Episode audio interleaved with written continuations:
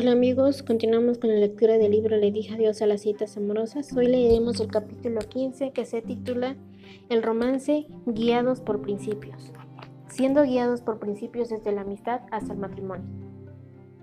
Jason y Shaylee aún discuten sobre el momento exacto cuando se conocieron por primera vez. Un jueves por la noche después del estudio bíblico y el grupo universitario, Jason se le acercó y se presentó. ¿Cómo estás? Le pregunté extendiendo su mano para saludar a Shaylee. Me llamo Jason.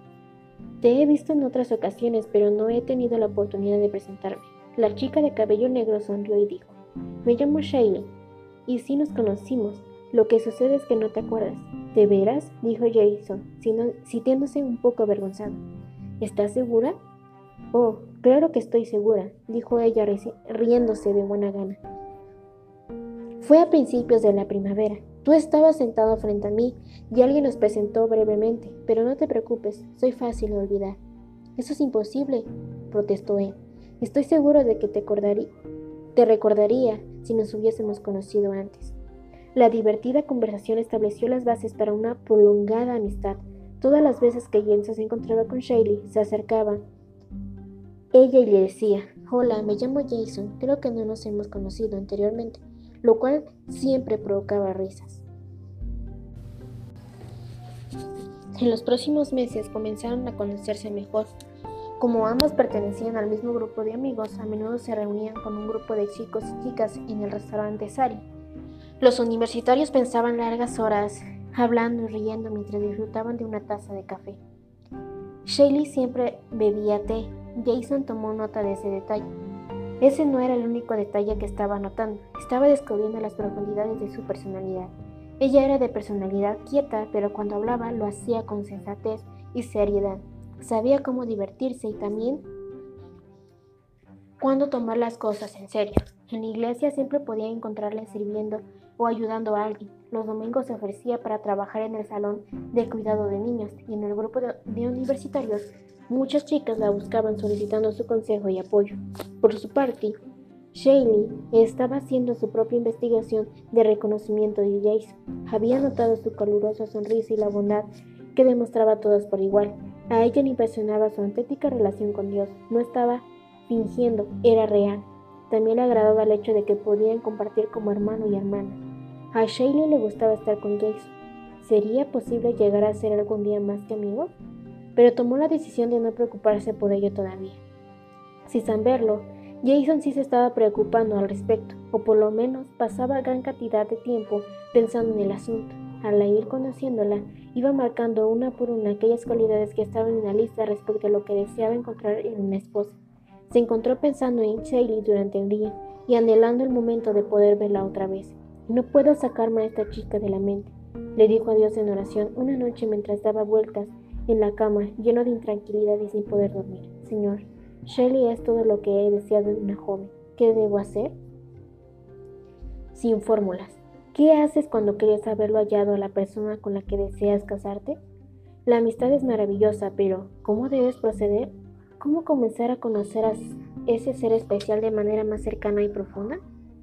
La Biblia no provee un programa que sea útil para toda situación al intentar movernos de lo que ha sido una amistad hacia el matrimonio. Nuestras vidas son demasiado diferentes, nuestras circunstancias son demasiado únicas y nuestro Dios es demasiado creativo para tener una sola fórmula para el romance. Las formas de cómo Dios junta a hombres y mujeres son tan variadas como los diseños únicos de los copos de nieve. Nunca son exactamente iguales, pero así como un singular copo de nieve puede formarse solamente en una temperatura de precipitación precipitación específica. Un romance que honra a Dios solo puede formarse cuando hemos seguido patrones y principios divinos.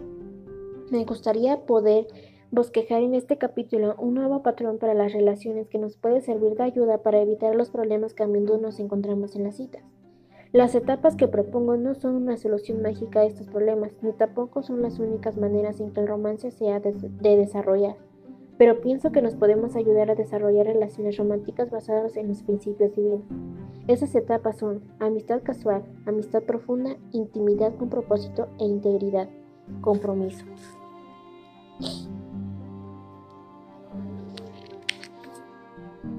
Vamos a examinar algunos ejemplos que nos pueden servir como guía a través del ¿y ahora qué?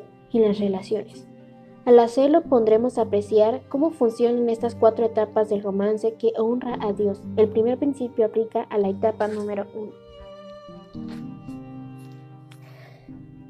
Recuerda tus responsabilidades dentro de la relación. Imagínate que te encuentras en un auto en la carretera en medio del desierto. No hay nadie a la vista y el llano pavimento frente a ti parece no tener fin. Tú sabes que el vehículo puede corre a alta velocidad, pero no sabes a cuál velocidad exactamente. Te gustaría probar, nadie te va a ver. ¿Por qué? ¿Por qué no intentarlo?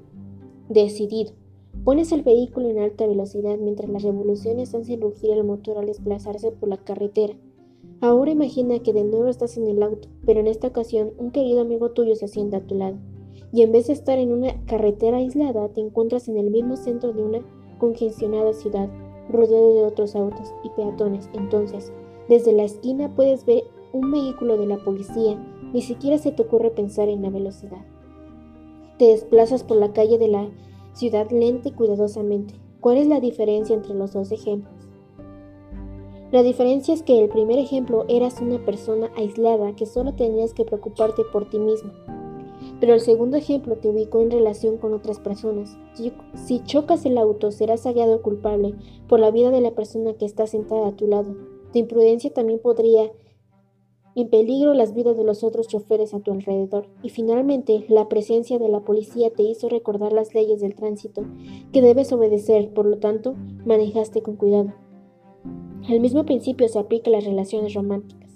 Si al comienzo de una relación lo único que tienes en mente es tu propia persona, ¿Me querrá esta persona? ¿Seré un buen esposo, una buena esposa para mí? Te involucrarás en una relación demasiado rápida y probablemente en el camino le pasarás por encima a otras personas. Pero si mantienes presente que tus acciones afectan a los demás, podrás tomar la decisión de proceder cuidadosamente y con cautela. Cada vez que sientas atracción por alguien, piensa que te estás involucrando en tres tipos de relaciones. Tu relación con la persona en la cual has mostrado interés, las relaciones con las personas que te rodean, incluyendo amigos y familiares y aún más importante, tu relación con Dios. Tienes una responsabilidad hacia cada uno de ellos. Hablando conmigo mismo. Personalmente trato de recordar estos tres tipos de vínculos cada vez que me encuentro interesado en una chica. En las etapas iniciales de la atracción, encuentro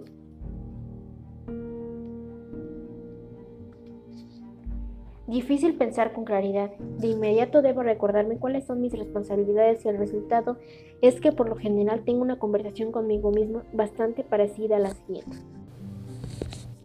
Josh, ¿qué tipo de relación es la que tienes con esta chica?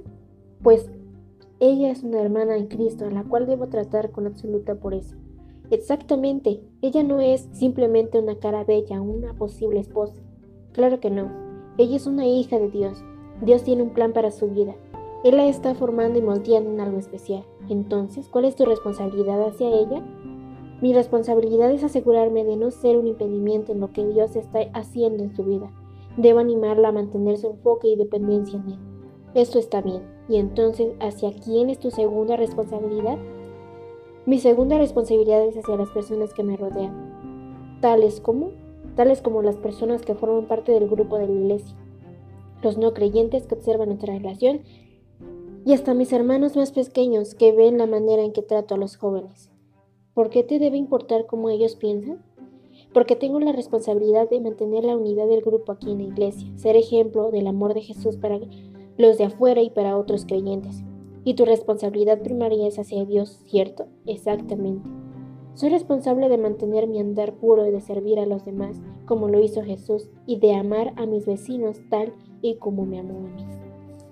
Preguntas como esta nos pueden ayudar a adquirir la perspectiva correcta aún desde el principio y pueden determinar si una relación honra a Dios o simplemente busca la satisfacción personal. Romper con los antiguos y dañinos patrones de las citas típicas exige que dejemos de vernos a nosotros mismos como el centro del universo donde las demás personas dan vueltas a nuestro alrededor.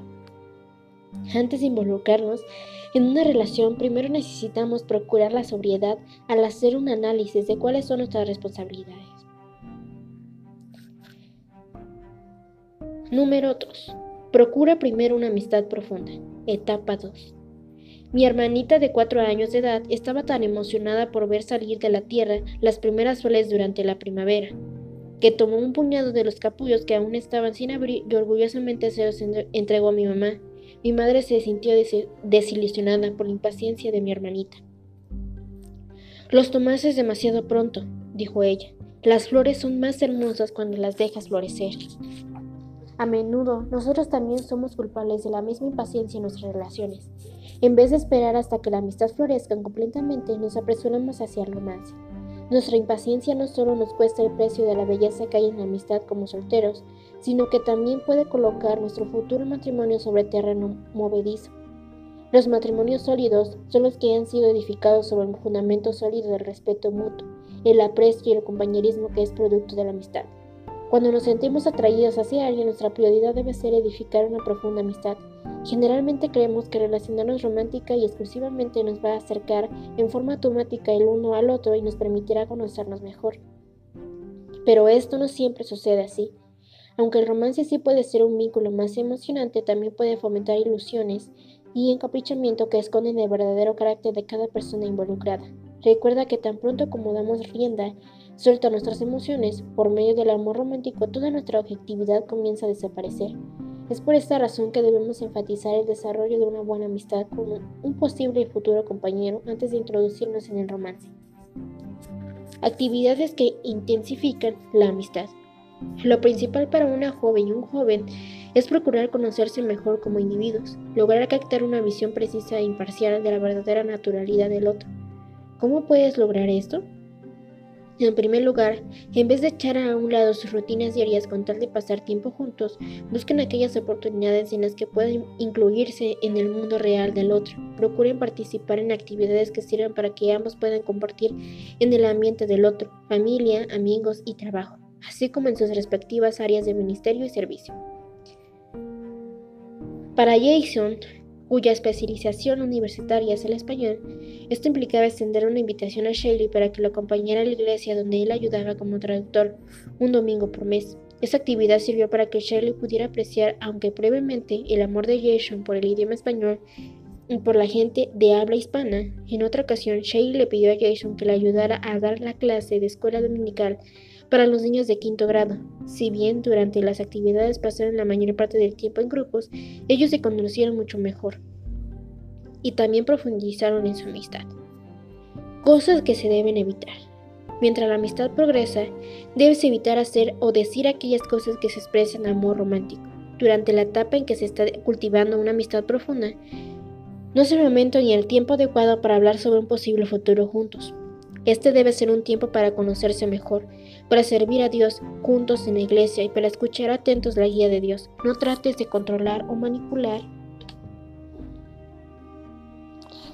la situación al coquetear o hacer insinuaciones respecto a, tus sentimientos románticos. Y por favor, no animes a tus amigos a que hablen o se relacionen con ustedes como pareja. Cuando tus amigos hagan esto, simplemente inventen a otro inviten a otro para que se unan a ustedes en sus actividades y de esta manera estarán evitando que los consideren una pareja. Van a necesitar mucha paciencia y dominio propio para no expresar sus sentimientos prematuramente, pero valdrá la pena.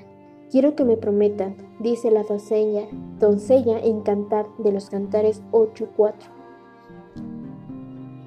que no despertarán el amor hasta que no esté listo. El comentario bíblico Wycliffe dice, el amor no debe ser despertado antes del tiempo debido, porque la relación amorosa, a menos que sea cuidadosamente protegida, puede causar pena en vez del gran gozo que debe producir en el corazón humano. Proverbios 29:20 nos dice, ¿has visto hombre ligero en sus palabras? Más esperanza hay del necio que de él. No asumas el papel del necio en tus relaciones al hablar demasiado rápido si estás profundizando en una amistad, la otra persona seguramente tendrá una clara idea de que estás interesado y eso no se puede evitar, pero lo cierto es que al expresar nuestros sentimientos generalmente despierta el amor antes de que esté listo. Si te detienes a pensar por un momento en la necesidad de revelar nuestros sentimientos, tiene como motivación el egoísmo y no el genuino deseo de realizar la vida de la otra persona. Lo que queremos es saber si nuestros sentimientos son correspondidos y no podemos tolerar no saber qué es lo que siente la otra persona. Este tipo de actitud egoísta no solo tiene el potencial de destruir los tiernos comienzos de una relación, sino que también puede hacernos sentir como necios. Si más adelante nuestros sentimientos cambian, nunca te arrepentirás si decides esperar para expresar tus sentimientos. Número 3. Vigila, espera y ora. ¿Quieres café? Esa era la frase código que usaba Shiley con su madre, la cual significaba necesitamos tener una seria conversación de madre a hija. Su mamá estaba feliz de poder sentarse con ella en la cafetería Starbucks y escuchar atentamente expresar sus sentimientos por Jason, mientras compartían una taza de café. Shaylee se hacía muchas preguntas sobre Jason. ¿Qué pensaba sobre ella? ¿La consideraba solo como una amiga? ¿Qué pasaría si él deseaba algo más que una simple relación de amistad? ¿Su madre podría imaginarlos juntos, casados? El té se enfrió mientras Shaylee hablaba. Después de hacerlo hasta el cansancio y de responder sus propias preguntas, su mamá le recordó con delicadeza que debía guardar sus sentimientos en las manos de Dios. Entonces, le dio algunas sugerencias muy prácticas. Le aconsejó que planificaran algunas actividades en su casa, donde invitaran al resto de sus amigos con el propósito de que Jason y el papá de Shelly se conocieran en un ambiente informal y sin presiones de ningún índole. A ella le agradó la idea y terminaron su conversación con una oración. Uno de los momentos de mayor confusión dentro de una relación se presenta cuando el joven y la joven se preguntan si deben ir más allá de una amistad. Si bien establecer el tiempo adecuado en que una amistad se fortalece varía dependiendo de la pareja. Todos nos podemos beneficiar al ejercitar la paciencia. Siempre es sabio dedicarle el mayor tiempo posible a conocer a la otra persona como amigo y aprovechar el tiempo para buscar la dirección de Dios. A diferencia de Shaylee, Jason no gozaba del beneficio de tener a sus familiares cerca. Él estaba en la universidad en otro estado y sus padres se habían divorciado. Así que le escribió a su tío. El hermano mayor de su mamá y un creyente maduro, una carta de nueve páginas describiendo a Shiley y pidiéndole su consejo, el tío James siempre se había preocupado por Jason y cumplía las funciones de consejero. Tío, ¿crees que estoy loco por pensar de esta manera? le preguntó James. Una semana más tarde su tío lo llamó por teléfono y oró con él por este tema. También le hizo algunas preguntas difíciles. ¿Estaba Jason preparado para hacerse cargo de una esposa? ¿Había conversado con el pastor sobre este asunto? ¿Se sentía atraído hacia Shaylee por su apariencia o por su carácter?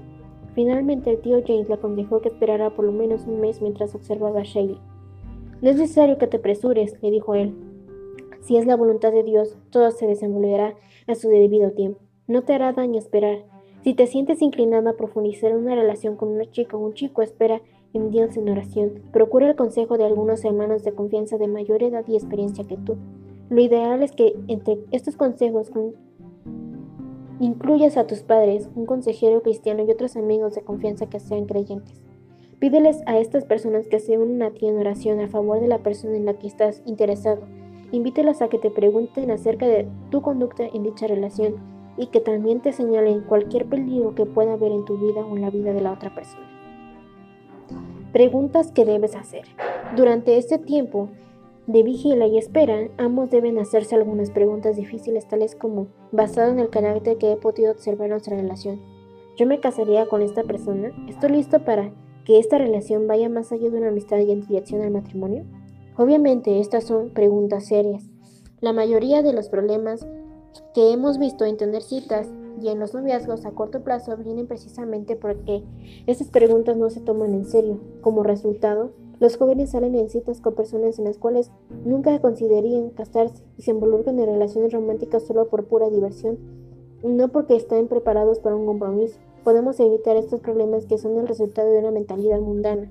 Solo al esperar en Dios y rehusar involucrarnos románticamente hasta que nos hasta que recibamos la aprobación de las cuatro luces verdes. Luz verde, número 1. La palabra de Dios. Basadas en la palabra de Dios, ¿es conveniente el matrimonio para ti y para la persona en la que estás interesado? Dios estableció el matrimonio, pero también fue el quien le puso límites a su alrededor. Por ejemplo, si la persona en la cual estás interesado no es creyente o hay dudas respecto a su fe, debes detenerte inmediatamente. La Biblia también nos advierte que ciertos ministerios son llevados a cabo mejor por gente soltera. Quizá esta verdad se aplica al plan de Dios para tu vida. Antes de proceder a una relación, primero debes buscar dirección de parte de Dios por medio de su palabra escrita. Luz verde, número 2. Estar preparado para el matrimonio. ¿Posees una visión realista y equilibrada de lo que es la vida matrimonial tal y como lo discutimos en el capítulo 13? ¿Estás al tanto y preparado para asumir las responsabilidades de ser esposo o esposa? ¿Has alcanzado un nivel de madurez espiritual y estabilidad emocional como soltero que justifica que entres en un compromiso de por vida? ¿Estás listo para asumir la responsabilidad de carga económica? Es necesario que con honestidad respondas a este tipo de interrogantes antes de comenzar una relación. Luz verde número 3. La aprobación y el apoyo de tus padres o los que te cuidan, consejeros cristianos y amigos cristianos devotos. Si crees estar listo para el matrimonio, pero nadie más de los que te conocen y te aman creen que lo estás, entonces probablemente debes reconsiderar. Es necesario que escuches el consejo sabio y el punto de vista de los que te aman y te observan desde una perspectiva objetiva. Esto no significa que los padres u otros consejeros nunca se equivocan, pero es rara la vez que deberíamos proceder sin apoyo y bendición. Luz verde número 4. La paz de Dios. Finalmente no se puede reemplazar con nada la paz que viene del andar en la voluntad de Dios.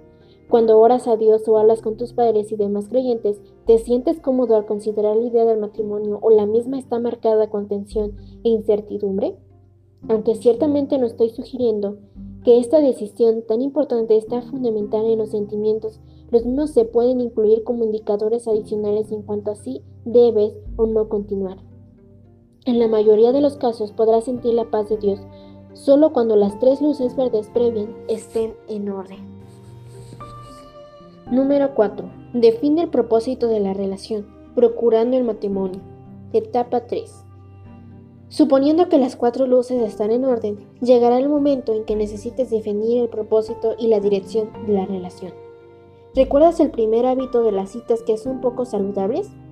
Las citas te llevan a la intimidad, pero no necesariamente al compromiso. Dicho de otra manera, son muchos los noviazgos, aún los serios, que divagan sin un claro y definido propósito se encuentran atascados en la zona nebulosa entre el noviazgo recreacional y el compromiso. Ninguno de los dos sabe lo que el otro está pensando.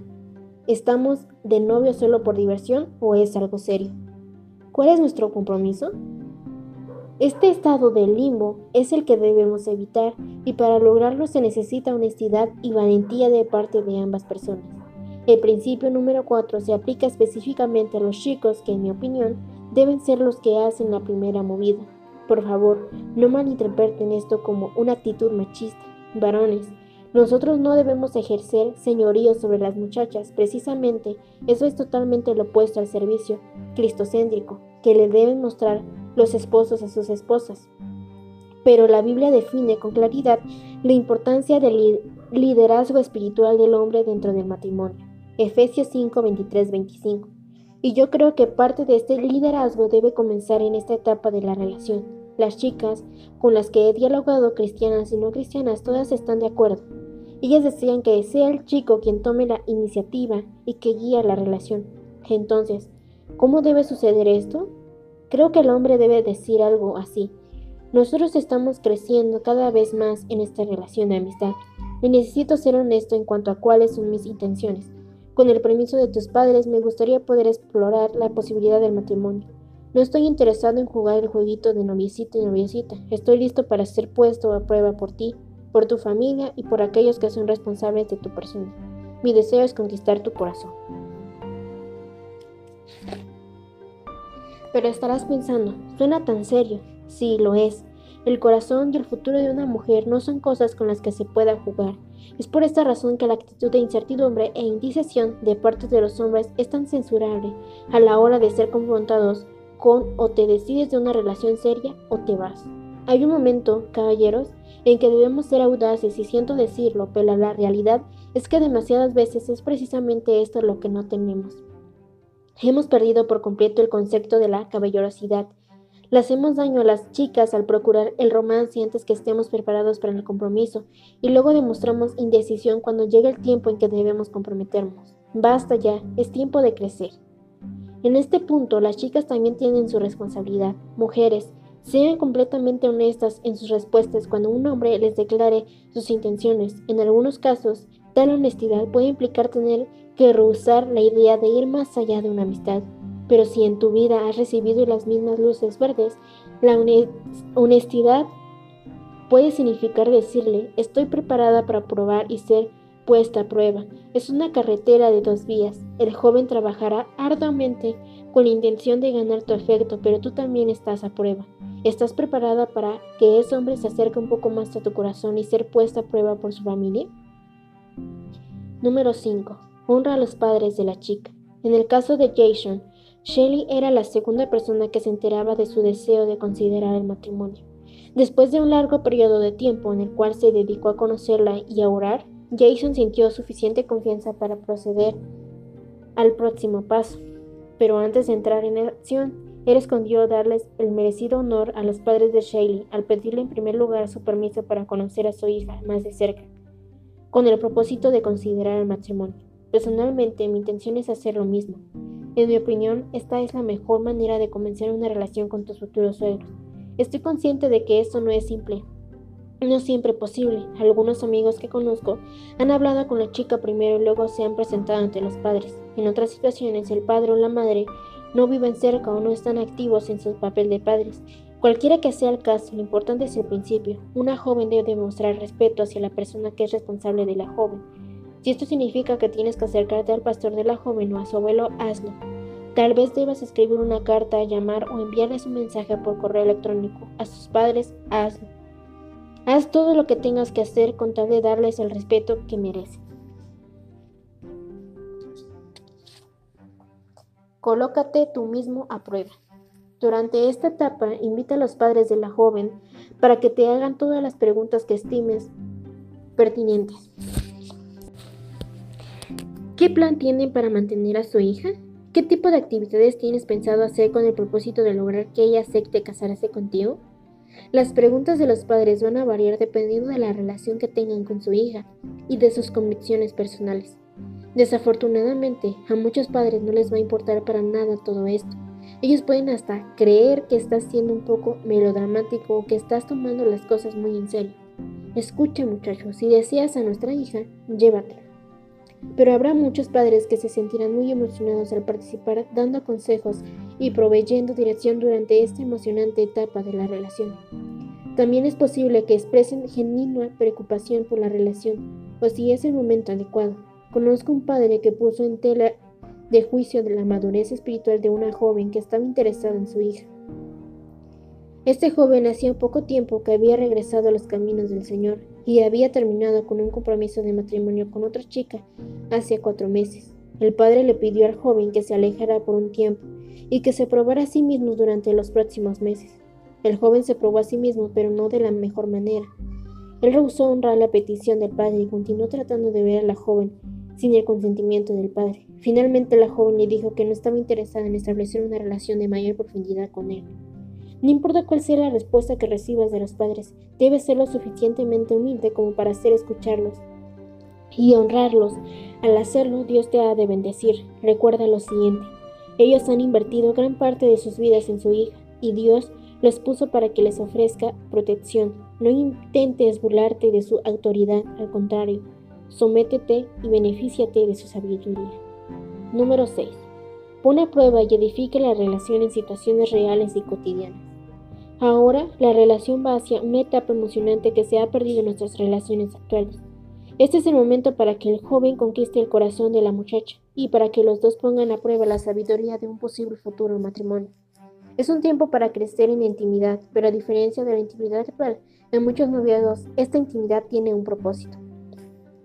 Queremos intercalar una etapa de transición entre la amistad profunda y el compromiso.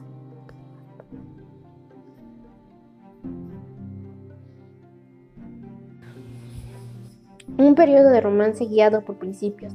Esto no es solo con la intención de tener diversión romántica, sino que está decidido a lograr el matrimonio. Ofrece protección al evitar la tentación sexual y da cuenta de su proceder a los padres y a otros creyentes. Durante este periodo existen objetivos y responsabilidades claramente definidos durante la etapa de conquista de corazón y prueba. Dentro de su relación, mis amigos Chef y Daniel Myers Identificaron actividades que le permitían servir a los demás y a la vez aprender juntos, aunque participaron en actividades solo como pareja. La mayor parte del tiempo que pasaron juntos fue con amigos y familiares. Participaban en citas dobles donde se unían a sus padres y preparaban una cena para diferentes parejas casadas dentro de la iglesia, trayendo el romance a casa. Uno de los aspectos más desafortunados de la práctica moderna de las citas es la distancia que hay entre el proceso del romance y la calidez y realidad del hogar. Demasiado de lo que ocurre en las citas del noviazgo a corto plazo sirve para separar a dos personas de la gente que más los conoce y los ama, en vez de crear unión entre dos familias. Más tarde el matrimonio, la pareja aprenderá a valorar el apoyo y la participación de ambas familias. Ahora es el momento para fortalecer estas relaciones. Disponer del apoyo y la dirección de los padres durante este tiempo es invaluable. Cierta familia escribió las siguientes normas con el propósito de ayudar a su hija y a su pretendiente, a pesar de que esta guía fue escrita para una pareja en especial y bajo circunstancias específicas, creo que las encontraría útil para aclarar el propósito y el enfoque de esta etapa. Número 1. William debe hacer que crezca la confianza de María. 2. Comiencen estableciendo una amistad íntima, hablen sobre muchos temas, discutan sus sentimientos, preocupaciones, visiones, esperanzas, sueños. Aprendan cuáles son las convicciones básicas del otro. 3. Intenten comprenderse el uno al otro. Las diferencias entre el hombre y la mujer, metas y funciones, cómo piensa cada cual y cómo reacciona ante la vida. 4. Intenten comprender cuáles son las cosas que cada uno valora y cuáles son las que detesta. 5. Comiencen a invertir en el otro, a lograr el uno por el otro, al servirse mutuamente y haciéndose regalos. Ejemplos, cartas, llamadas telefónicas, flores. 6. Pasen tiempo juntos mayormente en círculos familiares, pero también a solas por corto tiempo. Salgan a caminar juntos, siéntense juntos en el columpio, por favor. Eviten la idea de las citas. Este debe ser un tiempo de aprendizaje y comunicación.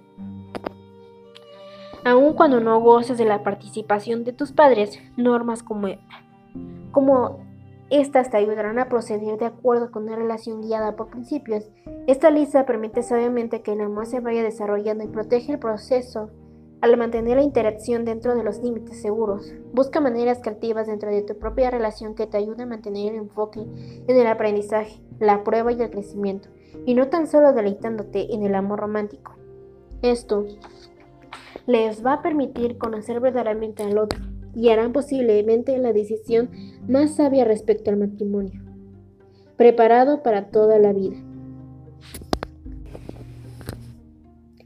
El periodo de una prueba y conquista del corazón solo debe tomar el tiempo que sea necesario para que ambos se sientan cómodos con la idea de casarse. Llegará el momento que te permita el tiempo de observar, orar, pensar y dialogar. Entonces llega el momento de la verdad, hacer la gran pregunta. Etapa 4. Eso no debe ser una sorpresa para nadie, pero aún así sigue siendo un momento muy especial. Obviamente, si durante la etapa de prueba hay problemas y preocupaciones que crecen con respecto de pensar sabiamente en unirse, entonces deben detener todo el proceso de la relación y quizá tengan que considerar ponerle punto final. Pero si ambos se sienten seguros del amor que se tienen y sus padres apoyan la relación, entonces no hay razón alguna para demorar el compromiso y comenzar la planificación de la boda. 7. Reserven la pasión para el matrimonio. Finalmente, establezcan las normas bien definidas para el efecto físico, por medio de las cuales se han de guiar a través de toda su relación, procurando siempre honrar a Dios. Aquí solo les puedo volver a repetir lo que ya les he dicho en el capítulo 6. La pureza implica una dirección en la cual andas, no es una línea que se cruza repentinamente para ir demasiado lejos. El enemigo de nuestras almas ama echar a perder la belleza del amor que está floreciendo al llevarte por el camino de la lascivia y el compromiso sexual. Por favor, no le des ocasión para que te atiente. Me agrada el consejo que Elizabeth Elliot le da a las parejas. Mantengan las manos en su debido lugar y su ropa también. Hasta que no estén casados, por favor, no se traten como si sus cuerpos ya les pertenecieran. Los besos, los toques y las caricias, que son comunes en los noviazgos a corto plazo y las citas, a menudo resultan en confusión y en una forma de ceder en tus convicciones. Tal comportamiento generalmente tiene como fundamento el egoísmo y despierta deseos que en realidad solo deben ser satisfechos en el matrimonio. Protéjanse el uno al otro y reserven su pasión para el matrimonio y rehusar comenzar con dicho proceso. Personalmente, me he comprometido a esperar incluso por un solo beso hasta el matrimonio. quiero que el primer beso que le dé a mi esposa sea el día de nuestra boda. Sé que para muchos esto suena bastante arraico, y en realidad también me hubiese burlado de esta idea unos cuatro años atrás, pero he llegado a comprender lo pecaminosa y significado que puede llegar a ser la intimidad física, separan del compromiso y la pureza del matrimonio. Que todo, que todo tu enfoque esté en el alma. A pesar de que es difícil, el no involucrarse físicamente en una relación te permitirá concentrarte en el alma de tu futura esposa.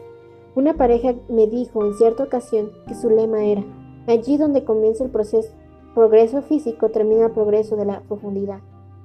En otras palabras, tan pronto como comiencen a concentrarse en el aspecto físico de su relación, deja de haber profundidad en el aspecto espiritual y emocional. Debes hacer un compromiso con Dios, con tus padres, con tus consejeros cristianos, con tus amigos y con tu novia o novio, de poder dormir tu pasión, reservando de esta manera tu deseo para el lecho matrimonial. El mismo despertará con gozo a su debido tiempo. Cumplir con este compromiso involucrará en parte evitar situaciones y lugares que se presten para la tentación.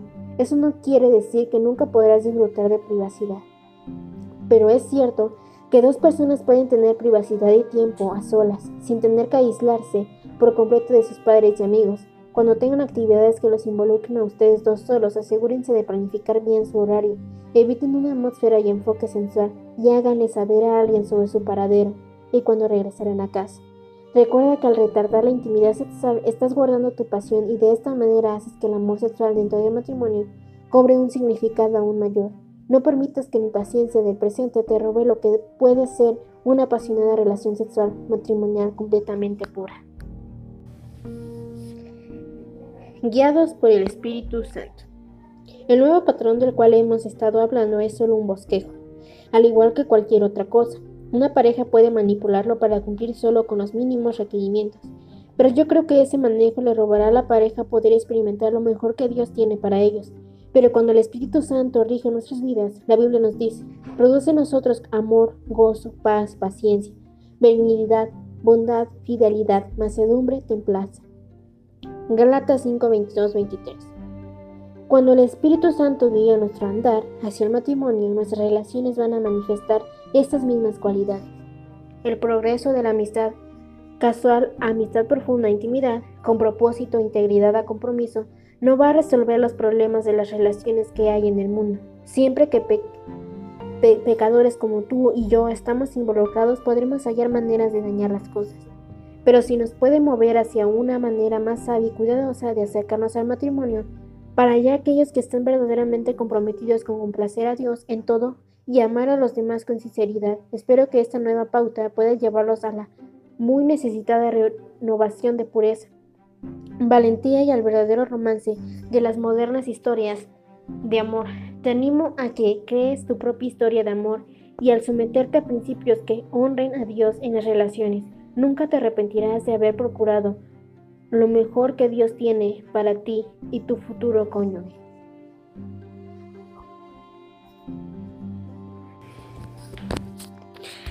Eso sería todo por hoy, chicos. Nos vemos en el siguiente episodio, que sería el capítulo 16, que se titula Algún día tendré una historia que contar.